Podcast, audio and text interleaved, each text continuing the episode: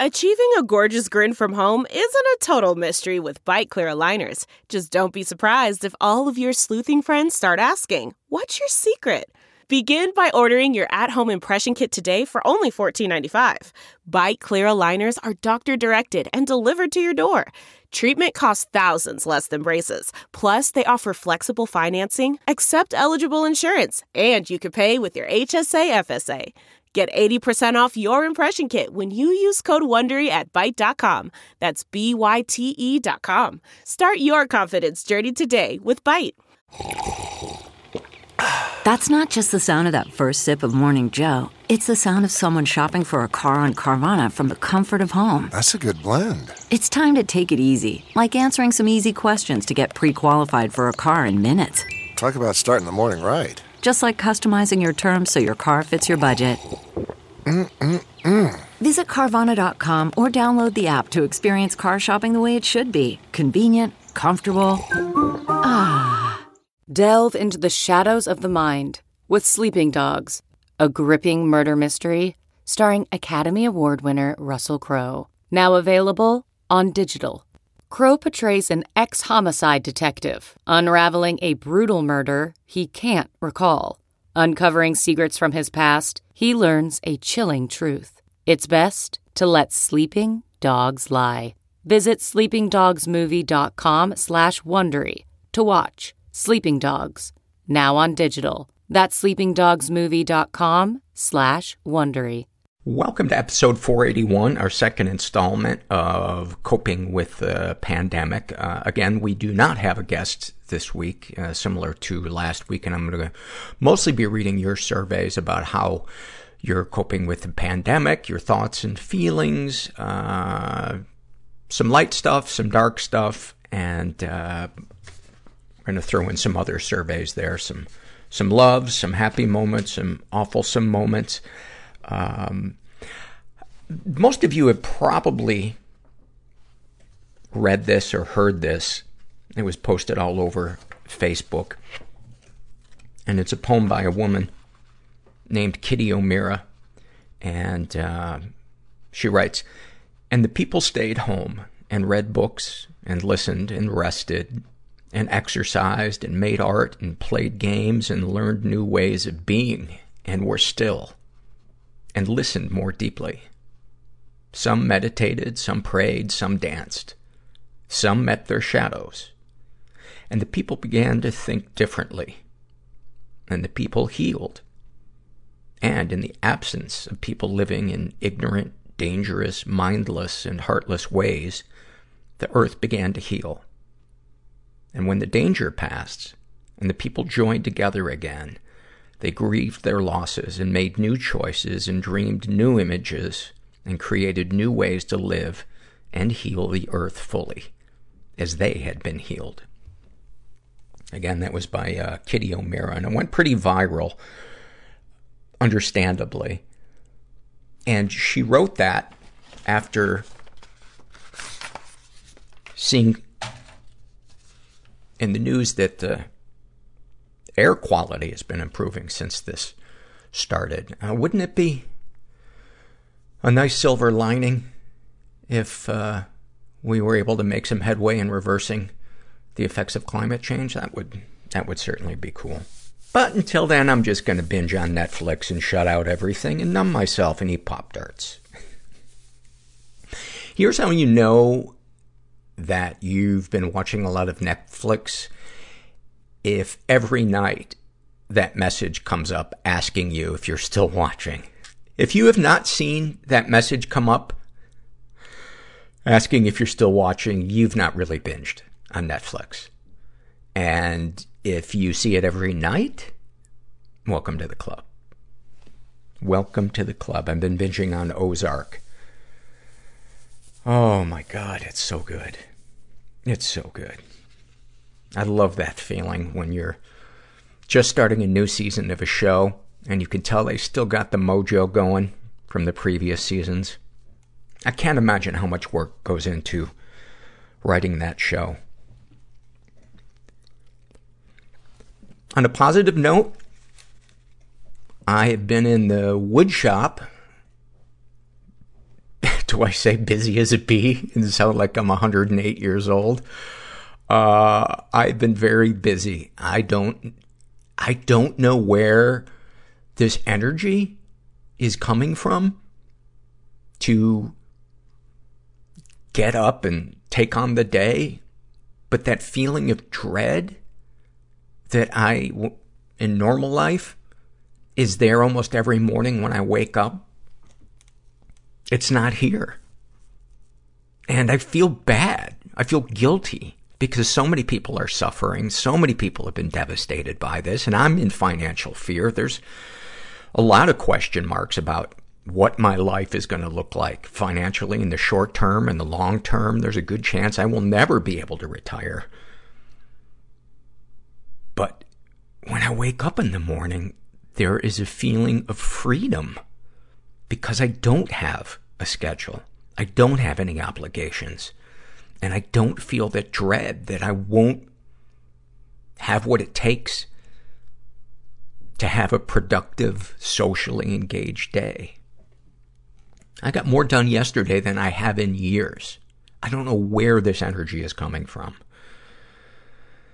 One of the things that I noticed is when I go for a walk, people are looking at each other now. It always bothered me when I would go for a walk or I'd be uh, skating my dog Gracie and I'd make eye contact with somebody and they, they would avoid it. Or I'd say hi and they wouldn't even respond. And it just, I wouldn't get mad at them. I'd just feel sorry for them. I just can't imagine going through life. And this is coming from somebody that is a, a bit of an isolator. I don't know. It's, it's puzzling to me, but people are making more eye contact. Is it fear? But they seem to be smiling more, too. I don't know. Let's read some surveys. This is an awful moment filled out by a guy who calls himself a rock in my shoe. He writes, I used to be a high school English teacher, but I got fired because I'm a drug addict, sex addict, and I suffer from a confused mess of mental disorders bipolar, ADHD, generalized anxiety disorder, etc. Anyway, I was arrested for drug possession a few years ago, and at the county jail, the cop who made me strip down naked, squat, and cough to make sure I didn't have any drugs hidden inside my asshole was the father of one of my former students at the high school where I taught English.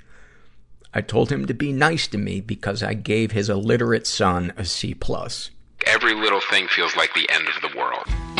The darkness came so quickly. I was so fucking angry. Make me as close to dead as possible. And I felt so powerless. Without the commitment. If there's a word for it, unbearable. It means somebody else felt this way. The feeling is so intense. It is a lot more work. I was frightened all the time. To feed a child's emotional world, everyone feels pain, than it is their superficial world. Everyone suffers. My sexual addiction was the shame. My mom ended up killing that woman in front of me and my brothers. I had to feel that shame in order to feel the pleasure. And I was being a dick to everybody. We are social beings. And the only way you're going to get it out is to cry. We need to be with people. I grabbed them by their throats and led them down to the floor and watched the breath leave their bodies. Maybe well, listen, thanks for coming in.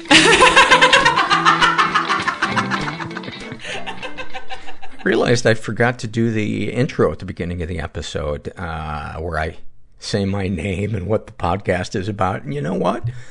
I'm not going to do it. I'm not going to do it. This is an awful moment filled out by a woman who calls herself, I don't know if it's pronounced dodgeball. She writes D-O-G-E ball. She, she writes, uh, I dropped a freshly peeled hard-boiled egg on the floor this morning. I was busy getting ready for work. Believe it or not, my office still makes us work normally. So I just let my dog take it. He's a small Pomeranian, so his mouth was too small to take a bite of the egg. The egg rolled around the, on the floor like a hockey puck as he was attempting to take a bite. After trying for a few minutes, he gave up and sat next to the egg, just staring at it with longing eyes. My floor got all slippery and gross, but it was a funny moment that brightened up my day. Oh my God, that's fantastic. Thank you for that. I was on a beach one time, this is years, years and years ago with a, a, a friend and, uh, we were getting high and it was spring in Chicago and we were on a beach at the lake and we were kicking a soccer ball and all of a sudden this dog came from out of nowhere, really sweet uh, golden retriever or not a golden retriever, uh, like a brown lab. And it started playing with us and trying to get the, the soccer ball. And at one point, and, and the lake at this time, for those of you that don't know, the Great Lakes in the spring are just starting to thaw, so they are super, super cold. Anyway, the soccer ball goes into the lake, and the dog goes after it. And it tries to get its jaws around the soccer ball. And, of course, it can't, and it just pushes the ball further out into the lake. And I think, oh no, this isn't good. And it keeps doing it. And it keeps pushing it out further into the lake. And we're yelling at it. We're trying to get its attention to get it to turn around. And it is 20 yards out there now. And I thought, fuck, I cannot watch this dog swim to its death. So I take off my pants and shirt and I told my friend, if I, if I freeze up, come, come get me. Cause I know how cold the water is. And I dive in and it, it, needless to say, I don't think I've ever felt anything that cold, but my adrenaline was also pumping. So I just swam as hard as I could. And as I was swimming, I could feel my muscles kind of not shutting down, but just getting tighter and tighter. And I finally caught up to the dog. It was probably, I don't know, maybe 50 yards out there. And I grabbed the ball and the dog wanted to play. And I'm freaked out at this point, and I wanted the dog to know that it was serious. So I punched the dog in its jaw, and it knew playtime was over. And we turned around and we swam back, swam back in. And mind you, I had just smoked pot before this happened. so you can imagine what a buzzkill this was. And I'm like, fine. I plop down on the beach, and it's like, I don't know, maybe 50 degrees out. And I plop down on the beach, and I'm like, oh my god, I was so glad. So glad that both the dog and I were okay. And we put my pants and shirt on, we walked back to the cottage where my friend and I were staying. And my keys and wallet somehow had disappeared into the lake.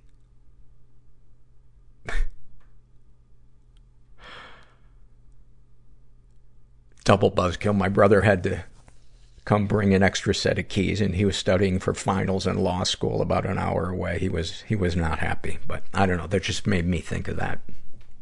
This episode is sponsored by When Breath Becomes Air. When Breath Becomes Air by Paul Kalanithi is the exquisitely observed memoir of an idealistic young neurosurgeon attempting to answer the question, what makes a life worth living, as he deals with his own terminal cancer diagnosis. It's a stunning reminder to live while we are alive. A must read for anyone in medicine from a doctor turned patient. For healthcare workers, expand your view on patient care and the fragile beauty of our mortal lives through Kalanithi's unforgettable words. Some of the questions Kalanithi wrestles with in this book include what makes life worth living in the face of death? What do you do when the future flattens out into a perpetual present? When the future is no longer a ladder towards your goals in life? What does it mean to have a child, to nurture a new life as another fades away?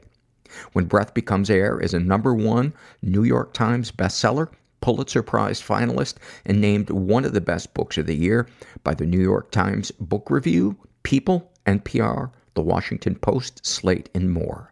When Breath Becomes Air is available wherever books are sold. Learn more at prh.com slash breath. CarMax is putting peace of mind back in car shopping by putting you in the driver's seat to find a ride that's right for you. Because at CarMax, we believe you shouldn't just settle for a car, you should love your car. That's why every car we sell is CarMax certified quality so you can be sure with upfront pricing that's the same for every customer. So don't settle. Find love at first drive and start shopping now at CarMax.com. CarMax, the way car buying should be. This is from the survey What, if anything, do you wish for uh, during the pandemic? And these, these are just a variety of answers from uh, a bunch of people. As I said on last week's episode, normally I read surveys individual by individual, but um, I'll be reading these as a group. People to just acknowledge the input of people who don't fear death. We actually can separate the emotions from the debate. There are benefits to trauma and mental illness. I pray that God will see us through this and give us the strength and knowledge we need to fight this and stop it from spreading and killing more people.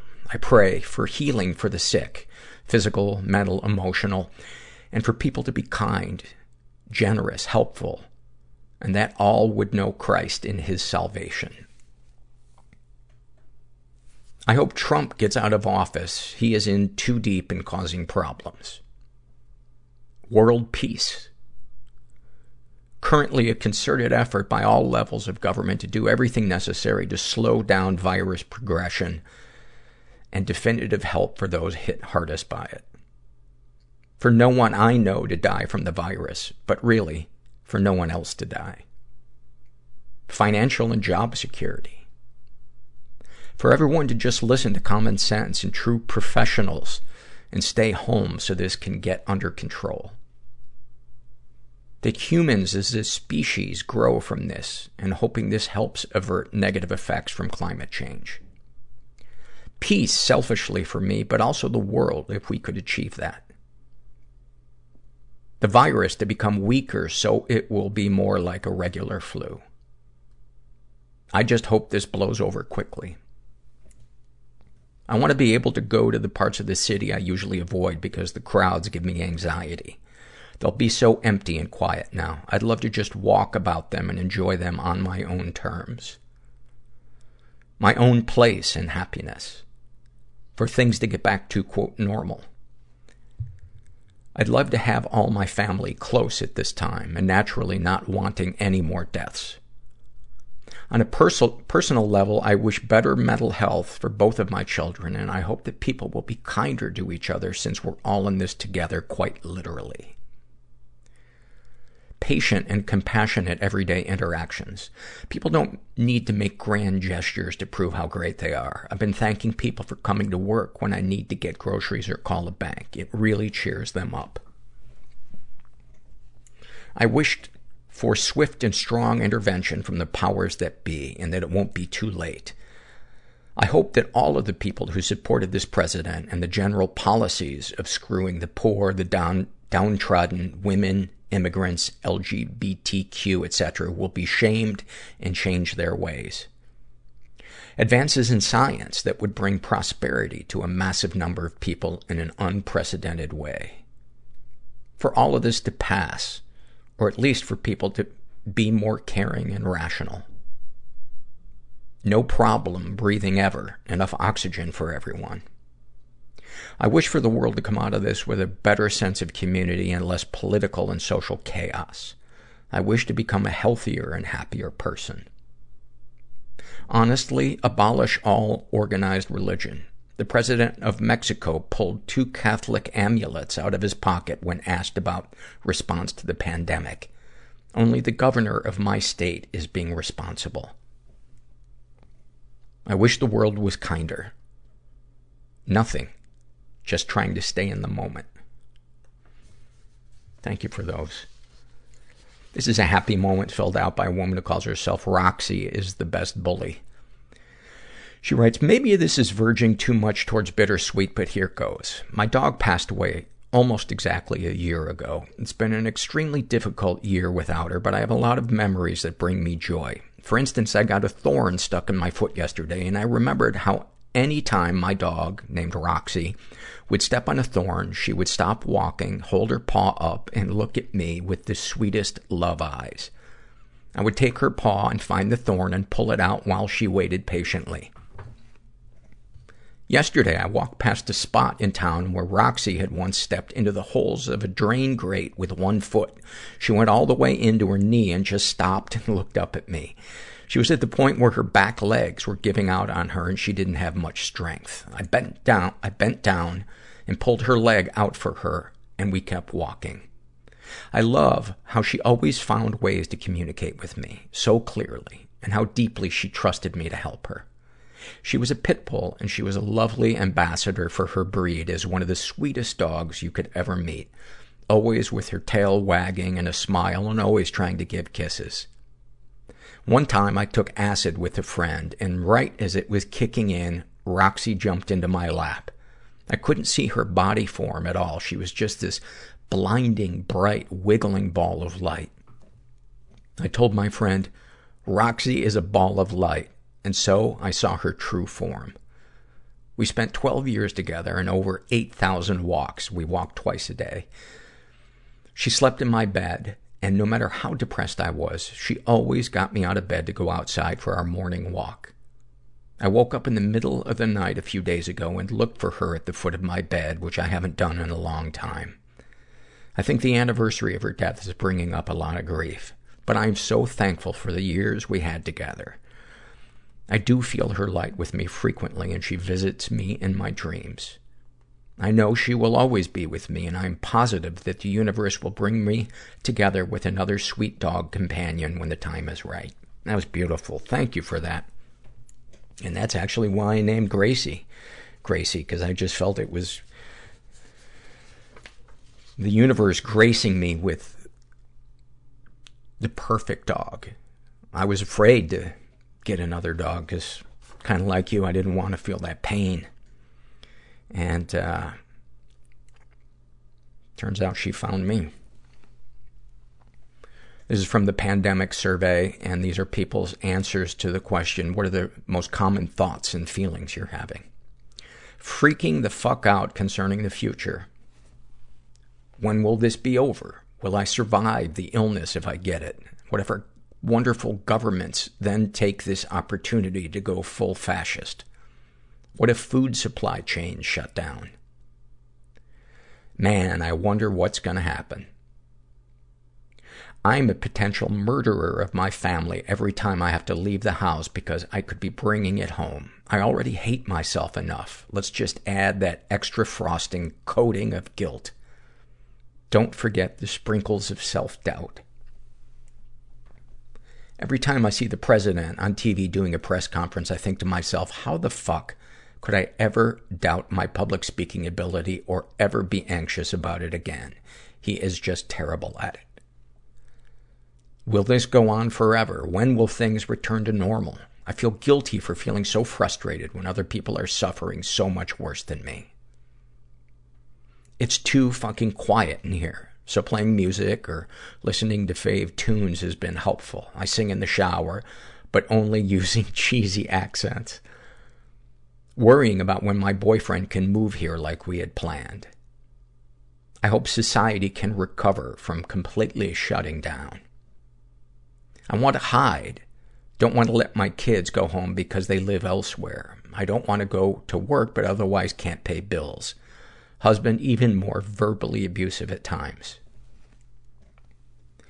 As a young person, I thought I'd be the heroine in one of those novels I mentioned. A few years ago, I realized I'd likely be one of the many dead, with a story not even interesting enough to be mentioned in passing. Lately, it's been much more, please don't let me spread this thing around. I couldn't bear it if I thought I was a cause of anyone's death. I think it's going to get harder and harder to leave the house, and when this is all over and things go back to normal, as I'm just assuming and pretending they will, it will be easy to feel like I'm just a walking disease spreading my germs around everywhere. Anxiety and overthinking, baby. I have to take public transit to work, and that makes me anxious. I'm actually envious of people who get to stay home how much I really do hate cooking. I hope I don't get it. Will I be able to pay my bills? I'm probably infected and had no problem with it, but now am a carrier and don't want to give it to anyone in a compromised position who may have a problem with it. Dread, fear of dying, anger, and sorrow over the ineptitude of our leaders, as well as some people's attempts to minimize this. Just the usual end of the world. What world will be left for my son? Will my son have to take care of us financially because the markets wiped out our 401ks? Worry, worry, worry that one of us will contract it and spread it to the rest of us. Am I being too worried and paranoid? Will I end up getting it and passing it on to someone who dies, in effect killing them? Am I doing enough to try to mitigate it? If I get it or my boyfriend does, will one of us die? I am devastated at the thought of having to be hospitalized or die alone, or, or for him to. I'm afraid to get sick. I'm afraid to die. I'm afraid that my loved ones might get sick. I'm afraid that they might die. I'm afraid of the future economic implications of this quarantine business and how they might affect the daily lives of people around the world. I hate this. It's hard to understand the breadth of it as I'm licked into my little comfortable world. Yeah, we are all gonna die. My entire household will die because of me.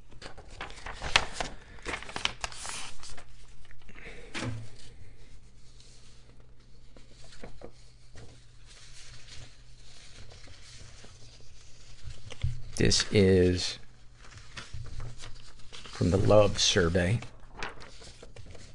filled out by a woman who calls herself Warrior Woman. She writes, I love the feeling of success, epiphany, and relief that comes when I finally think of the name of that movie, person, restaurant, or that right word that I know I have in the back of my mind but just can't quite access yet. I love when I can feel the sun warming my face or body and to stop briefly to look up, close my eyes, bask in it, and for that moment I feel healed. I love when I interact with strangers and we exchange warm eye contact or a smile. I love the physical and mental relief and that ringing stillness that comes after a good scream in the car or into a pillow when I feel like I need to get out the intense emotions I'm experiencing. Thank you for that.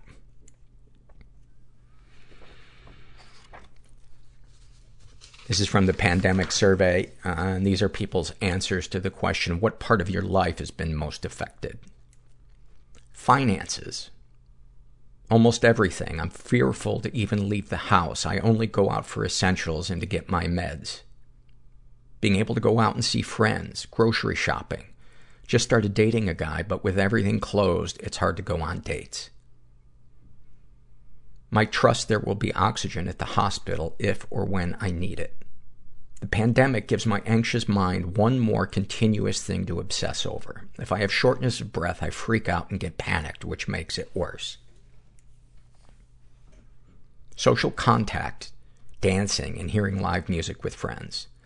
Honestly, I miss people and my volunteer work, but I'm benefiting from a chance to slow down. The dissociative identity disorder and OCD has been running the show. Like most people, the ability to buy the things I need. I've been traveling solo since last June, so right now I'm missing the ability to just sit in a cafe or go to a museum. I live a solitary life and most of my contact is online, so now that everyone else has to be online, I have more opportunities for contact. My job, my sense of safety, and my feelings of inevitable doom have all been negatively impacted. My business tanked and I've lost the will to do anything creative. I had really just opened myself up and was happy to be creating again after the death of our daughter, and now I'm back at a standstill because I don't know how to cope with everything. Oh man. I'm so sorry.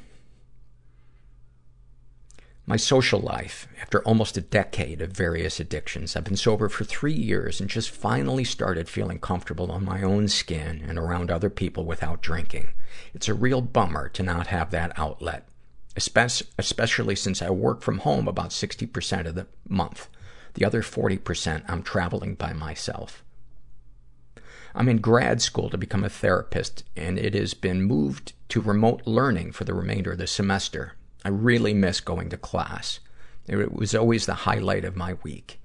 I have also been having trouble sleeping. I feel the need to watch the news because I need answers.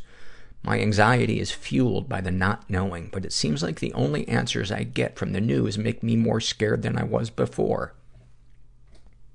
I've been having trouble sleeping, which I never had as a problem before. Last night I had two nightmares about the virus. Work. All the schools are closed. Unable to connect in person with my fellow musicians.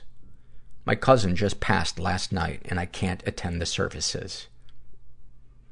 I can't see my long distance boyfriend for at least another month. Being able to go to the grocery store and have everything available to buy. Kids out of school, uncertain feelings, businesses not open to go to. I don't go into an office now, so I guess that's the main thing. However, the whole situation has shifted my perspective a lot. I've always loved sci-fi and I like apocalyptic fiction. This is like the beginning of every novel about the end of the world.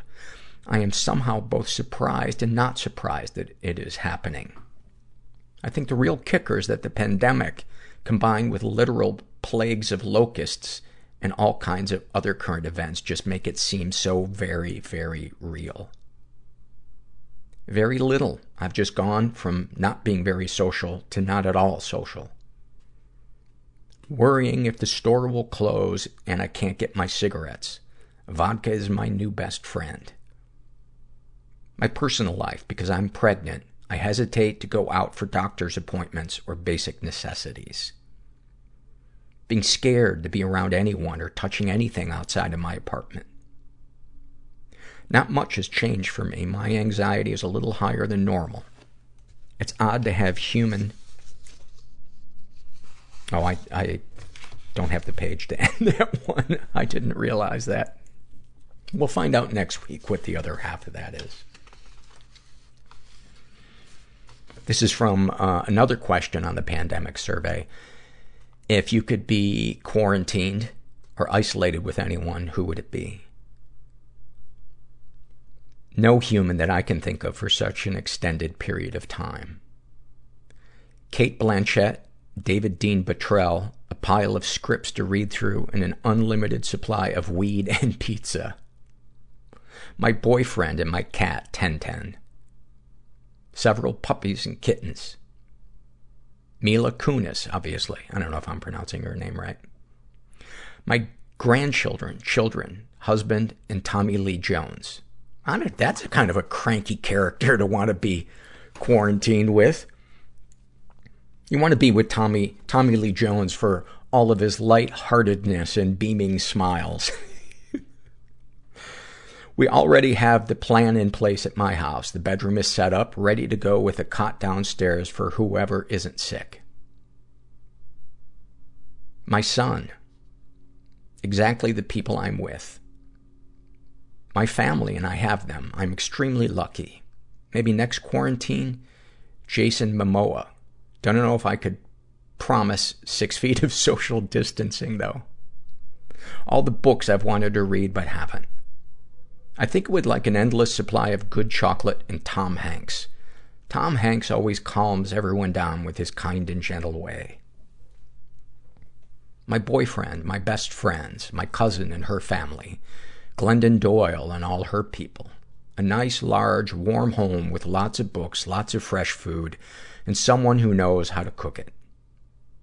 I'm 100% happy with who I'm quarantined with now. No one. I'm an anxious introvert. They might want to talk to me, so I will stay alone with Netflix, cats, and your archi- archive of podcasts. Love your podcasts, Paul. Well, thank you. I would rather be quarantined with like-minded spiritual entrepreneurs. My family is great fun, just not moving forward so much. I'm all good with my partner. We're good together, together in stressful times.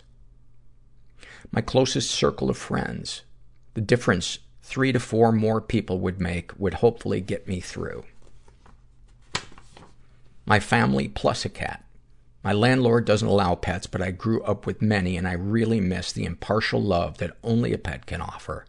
Plus, I'm naturally very communicative with cats. My whole family, including my boyfriend's family, at least his dad and two of his younger siblings. I don't know. I've lived alone for too long to want to live or be with anyone. I wish it was me and my best friend. We both know how the other is under stress and we both know how to help watch each other. While there would be tensions, I feel like it would be more manageable. My boyfriend, whom I live with and love so much. I guess I'm in the best possible situation having my kids around every day. Adding another adult to the mix would allow for some breathing room as far as alone time goes. My ancestors. Unlimited potential for questions and conversation. Oh, that's a great one. I'd like to be quarantined with my ancestors so I could ask each one, where did it all go wrong? I wish I had someone who liked me around, that I could talk to and enjoy being around. Seems like I will never find that, ever. I wish I had someone to talk to. I wish I was quarantined by myself in my dorm. Thank you for those. This is from the Love Survey, filled out by Teresa. She writes, I love the smell of nature after a spring or summer rain. I love the sound of motorcycles in the spring or summer. And the smell of a mechanic after a day of work. That's an interesting one.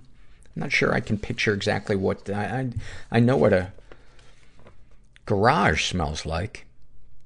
Seems like it would probably smell like oil. It's interesting, the things that we enjoy that bring us comfort or just objectively smell good. These are answers from the pandemic survey to the question, what people or things have brought you the greatest comfort?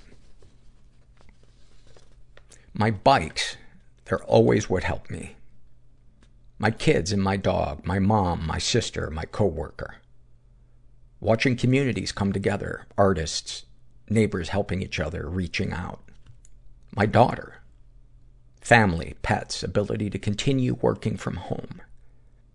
My partner, my two dogs, my two cats, macaroni and cheese. Oh, sweet, sweet macaroni and cheese. My son, he's too young to understand what's going on, but hasn't been mad about missing some of his favorite things school, soccer, gymnastics. Online 12 step meetings, FaceTime with friends. I've been doing some online meetings for my support group, and it is strange. It's comforting to, to see all the faces of people I love, but it's also weird to see the backgrounds, seeing people in their living rooms or bedrooms or, I don't know, it's, it's too much information. So a lot of times I'll just, who's ever speaking, I'll just click on them so I don't see anything else.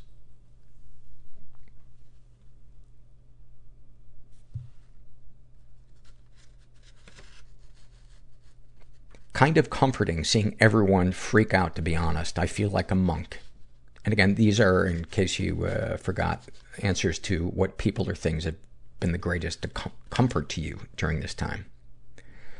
Things that distract me, like books and movies, having my partner at home. My anxiety about the virus seems to have freed up all of the other things I normally have anxiety about. I haven't been mad about rapists in weeks. I get to spend more time cuddling with my dogs, which I am enjoying. My partner, he's my rock, even when he's worrying and I'm reassuring him. I don't really have anyone to comfort me except my doggies. Nature and our garden, seeing that the cycles of life keep going no matter what we humans are up to. Knowing that my kids are near. I love my pets. Two cats, one kitten, and an American Eskimo dog, and they love me back. Their needs keep me on a schedule that starts with the dog breathing in my face if I'm not up by 6 a.m., and the kitten jumping over the dog and running laps of joy because it's almost wet food time. I actually appreciate Facebook because it helps me keep connected with friends now more than ever. My husband and kids, staying informed, delivery services, long showers and baths, my plants, doing work from home when possible, going outside and enjoying sunshine in my yard, snacks, sweets, and booze, in a moderation, but probably more than I would otherwise. Hope for the future. Having a safe, mold-free home that's paid for. Some of my coworkers, they're very caring and clear that they are there for me. My partner, my friends, but they are all states away. My boyfriend, my cat, music from 10 years ago, public radio. My wife, kids, cats, my squeaking toy chicken, and my good friend, Wild Turkey. My dog, Leon, a Mexican street dog who hasn't left my side. Facebook video calling family and friends. YouTube, technology. My cats, my fiance, and our two dogs. The internet, the internet, the internet. Dr. John Campbell's YouTube videos. Factual, low drama information about COVID 19. Online 12 step meetings. Podcasts, including yours. Thank you. Books, movies, the friends I'm comfortable doing phone chats with. Thank you for those. This is from the Love Survey. This is filled out by a woman who calls herself Professional Panicker. She writes, I am always, almost always plagued by the gnawing feeling that I need to be somewhere else or to be doing something else. Oh my God, that is such a good description of that. Would you call it existential dread?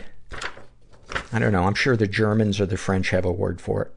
But every so often, when my bitch cat decides to not be a bitch cat and graces me with her presence by crawling onto my chest, I feel like, in that one moment, if even just for a moment, that there is nowhere else I need to be. My breathing slows as I watch her body rise and fall with my breath. The tension in my chest softens as I feel her warmth. I'm drawn into the present moment as her purrs get softer and softer until she finally does a big stretch and lays her tiny head down and lets out a little sigh before closing her eyes. Before I know it, she's asleep in my arms. I realize that this is just what I needed, and for a moment the guilt is lifted, and I allow myself to just lay there and exist. I wish these moments could last forever. That's a beautiful one, and I do love that feeling when, when I'm curled up with Gracie and she falls asleep, especially if her chin is on any part of my body. So, what is it? Why, why is that? I guess because we feel like they must trust us so much that they will put themselves in such a vulnerable position. Yeah. As always, uh, this episode is sponsored by online therapy provider BetterHelp.com. Uh, I don't need to sell you on the merits of uh, online therapy with uh, all of this going on. I've been doing BetterHelp for a couple of years, and it has helped me immensely. And as I've said before, I love not having to leave my house. My therapist is awesome. Um, I just re- really recommend you check it out. Uh, so if you're interested, go to betterhelp.com slash mental and uh, make sure you include the slash mental part so they know you came from this podcast. Then uh, fill out a questionnaire and they will match you up with a betterhelp.com counselor if they feel they have one who is a good fit for you. And then you can experience a free week of counseling to see if online counseling is right for you. And you need to be over 18. We are also sponsored by Roman. On average, people have to wait around 29 days to see a doctor in major U.S. cities. But if you're dealing with a condition like erectile dysfunction, hair loss, or cold sores, you want treatment ASAP. And with Roman, you can connect with a doctor licensed in your state, all from the comfort of home. They make it convenient to get the treatment you need on your schedule. So just grab your phone or computer, complete a free online visit, and you'll hear back from a U.S. licensed physician within 24 hours. If the doctor decides treatment's right for you, Roman's Pharmacy can ship your meds with free two-day shipping. You also get free unlimited follow-ups with your doctor anytime you have questions or want to adjust your plan. There are no commitments and you can cancel at any time. And I have used Roman. I get my ED meds from them and it's super straightforward, way cheaper than the other places I've tried. And I highly recommend it.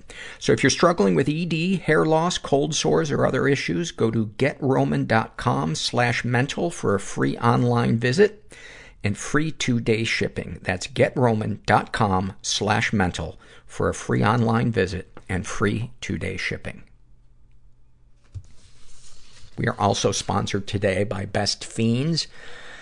If you have never played this mobile puzzle game, it is one of my favorite ways to decompress, to kind of veg out, but my brain also gets a little bit of a workout because there are puzzles involved in it. And I'm at like a level, uh, level I'm over a hundred, I know, right now. And I was worried that the game would become redundant or that it would become too hard. But one of the things that, that I like about it is it's laid out in such a way that it, it, it remains challenging and interesting, uh, even if you've been playing it for a long time. And I really, really recommend it. Best Fiends is a unique and exciting puzzle experience unlike other puzzle games out there. They update the game monthly with new levels and events so it never gets old. It does also not require internet to play, so you don't need to worry about Wi-Fi access or using cell data. So engage your brain with fun puzzles and collect tons of cute characters. With over 100 million downloads, this five-star rated mobile puzzle game is a must play. Download Best Fiends free on the Apple App Store or Google Play. That's friends without the R. Best Fiends. This is from the Awfulsome Moments survey filled out by a woman who calls herself Lucky Topaz.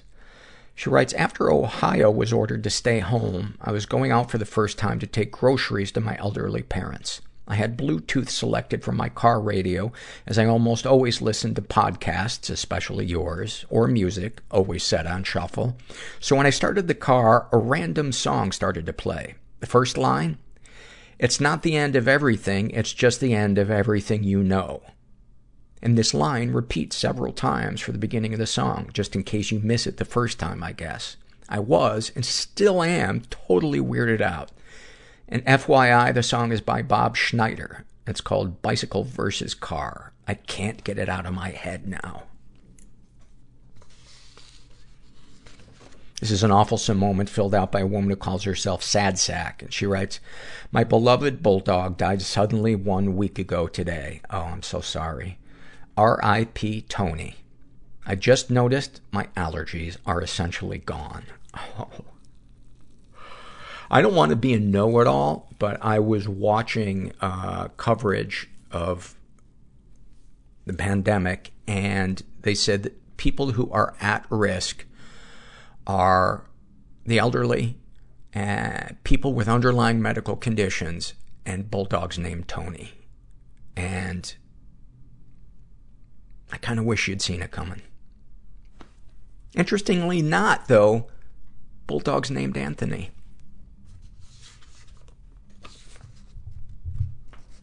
But seriously, I'm sorry. Sorry for your loss. It is so hard losing a dog. These are answers to the question, what people or things have been your biggest challenge? Social media. I have a different view of current situations as I believe we shouldn't live in fear and isolation isn't worth living. I've been forced to disable it. No one would listen to someone who has a different viewpoint.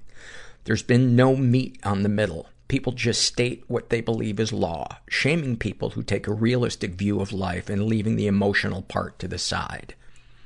Well, you know, my, I understand your feelings about that, but the thing to remember is, you know, the experts aren't just saying all of these things to overreact or to make our lives inconvenient. And the other thing is, it's not about just you. This affects other people.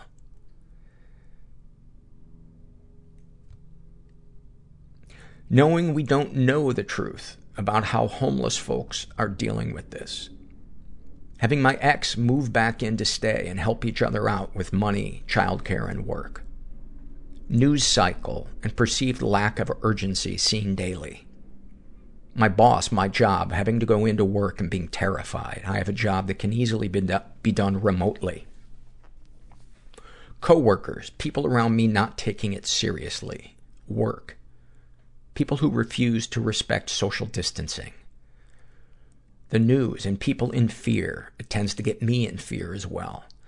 Yeah, to that, that, pers- first, that first person's response, I don't know if they are aware that 18% of people who contract the virus require hospitalization. Those are both people who it's life threatening for them and, and people who, uh, well, actually, for both of them, there's the potential of it, it being life threatening, but a portion of that 18% are people who are battling for their lives. And 18% is a large part of the population.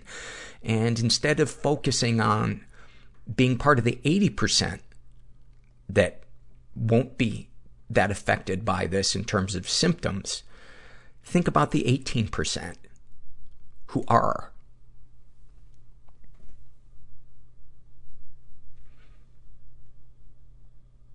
It's allergy season, so I have symptoms. Are they the virus? Only time will tell. Well, two of the most common symptoms are dry cough and fever.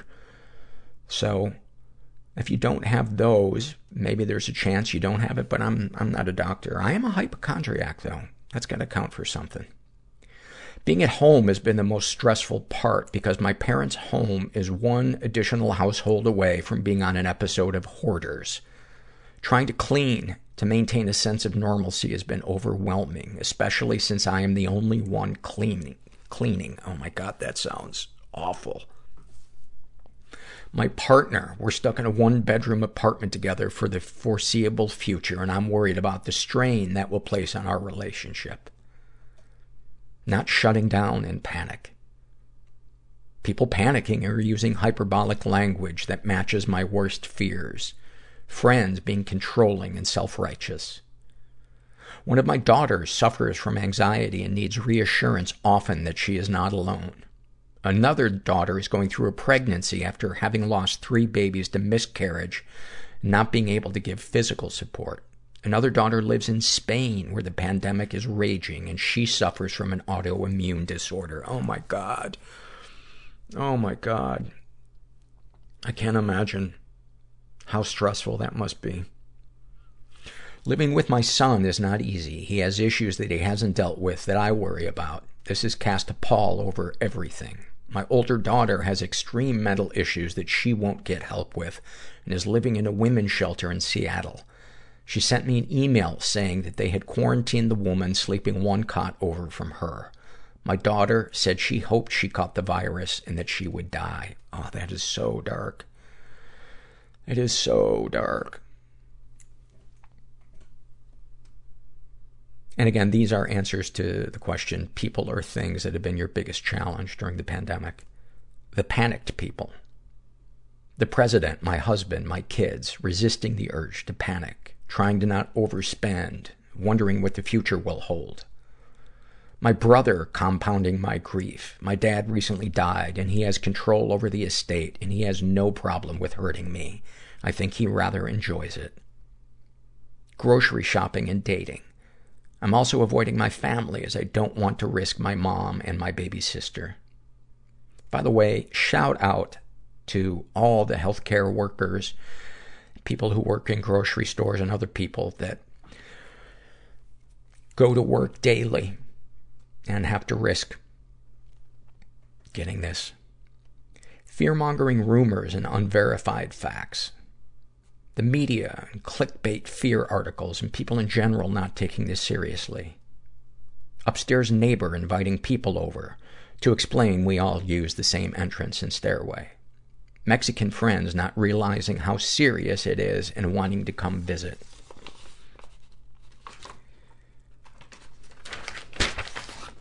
This is an awful moment filled out by a non-binary person who calls himself uh, Dorian. I live with my grandparents. My grandmother has severe dementia, and I help my grandfather care for her. She no longer knows this is the house that she's lived in for about 20 years. With regularity, she expresses how much she would like to live in a nice house like this one. So often, I am in the position to go, wish granted. Also, I never have to come up with new jokes. oh, thank you for that. This is also an awful moment filled out by a woman who calls herself Sunny.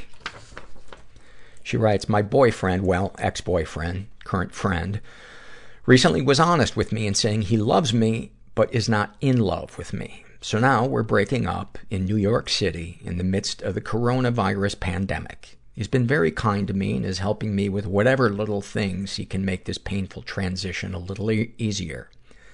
Yesterday, he said he would drive me and a bunch of my stuff to a train station, which I greatly appreciated. I'm moving out of his place. When he turned on the car, my favorite Beatles song, Here Comes the Sun, was just starting. I felt so lucky to hear a song that is not only my favorite, but was also wonderfully appropriate for the moment. I had just found a six week sublet after a month of couch surfing and was feeling great about it. Like maybe I'm entering a slightly easier phase of my healing process because I'll have a place that is my own. I'm so lucky, I exclaimed in joy, and then immediately started sobbing hysterically. The dude handed me a napkin, and somehow, through hyperventilating, I managed to inhale a piece of the napkin and started coughing uncontrollably.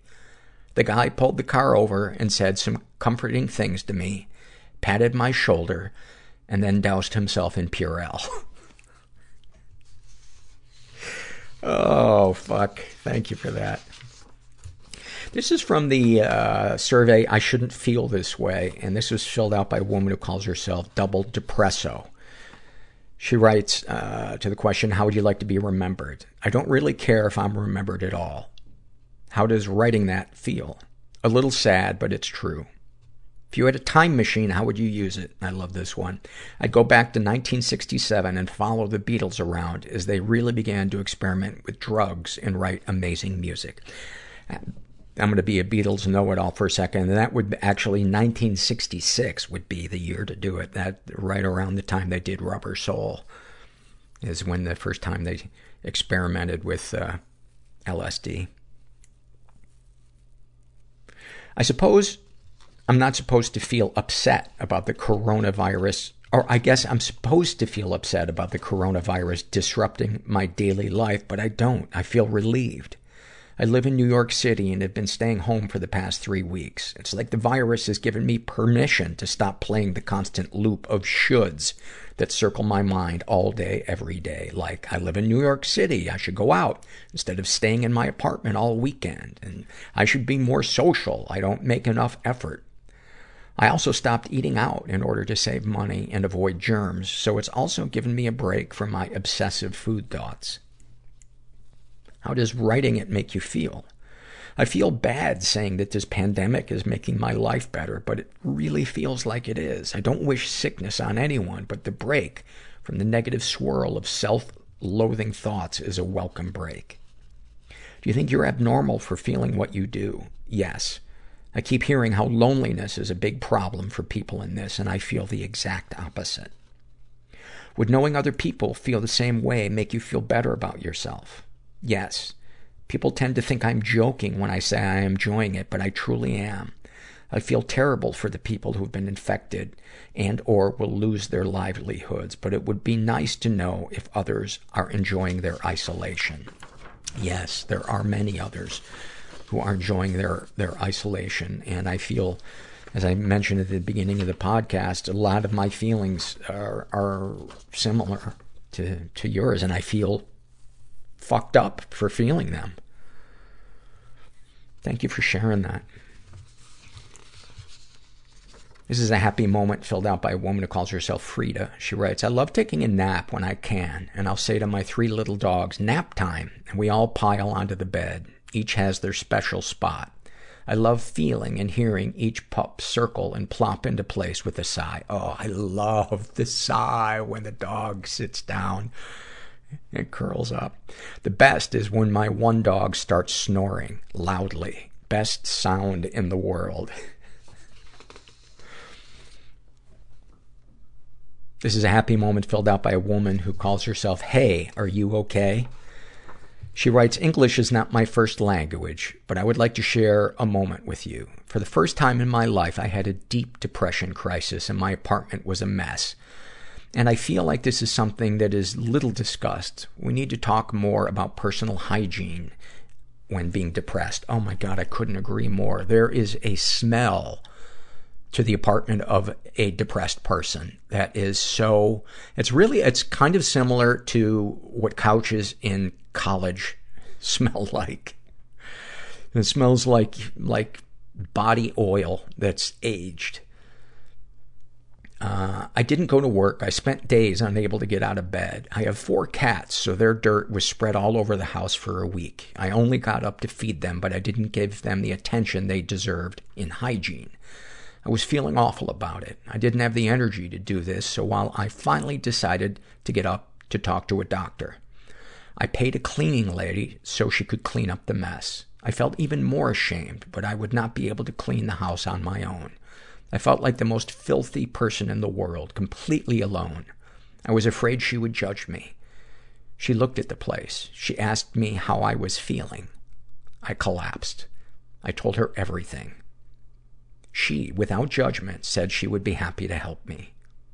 She asked me if I needed someone to take care of the cats until I get better. She told me everything was going to be okay, and that was all I needed to hear, even from someone I didn't know. Knowing that someone saw my intimacy and yet was able to listen to me and not judge was all I needed in that moment. My house is clean and I'm getting better. Baby steps. Wow, thank you for that. Thank you for that, and kudos on taking that, that leap of faith and getting vulnerable. This is from the uh, Happy Moments survey, but it can also be from the Love survey filled out by Melinda. And she writes, I love the way the peanut butter looks when it's glistening on a warm piece of bread and slowly melting into the little crooks and crannies. That is such a good one. And then when you take a bite into it, you got to kind of be careful because uh, it'll roll, roll down your hand or your chin.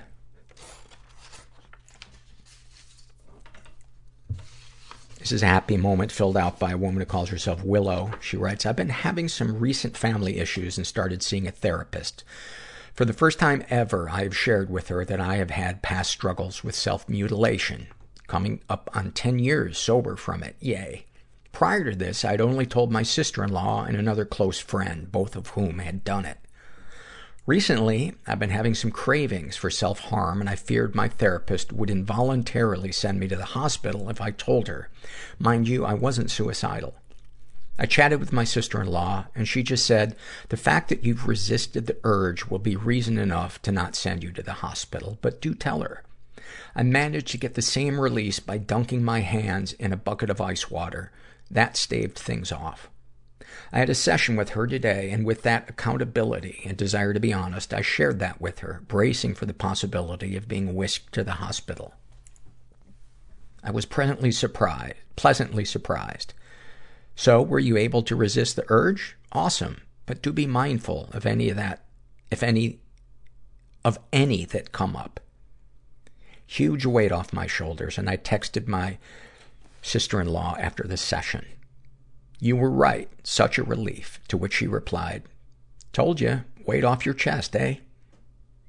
Glad that it was met with support, not just a knee-jerk push for needless inst- institutionalization, and a big step to finally share it with a clinician. Good for you, man. Good for you. And finally, this is an awfulsome moment by a guy who calls himself, well, shit, fuck, damn. He writes, I was 14 years old and still spending the night with my grandmother every now and then. This was the mid 1980s, and I remember us watching The Golden Girls together and drinking root beer floats, and me reading her ancient issues of Reader's Digest magazines while lying in bed. Still, I was a horny rascal in my teen years, but one would think a reasonable person would not experiment with putting grandma's hairbrush up one's ass because it might be really stupid. Well, Paul, I picked this survey for a reason. I abused the hairbrush and it broke. And I couldn't get it out. Fast forward to the hospital. I still remember my grandmother saying to a nurse outside my room that he said he fell on it, but I think that's horse shit.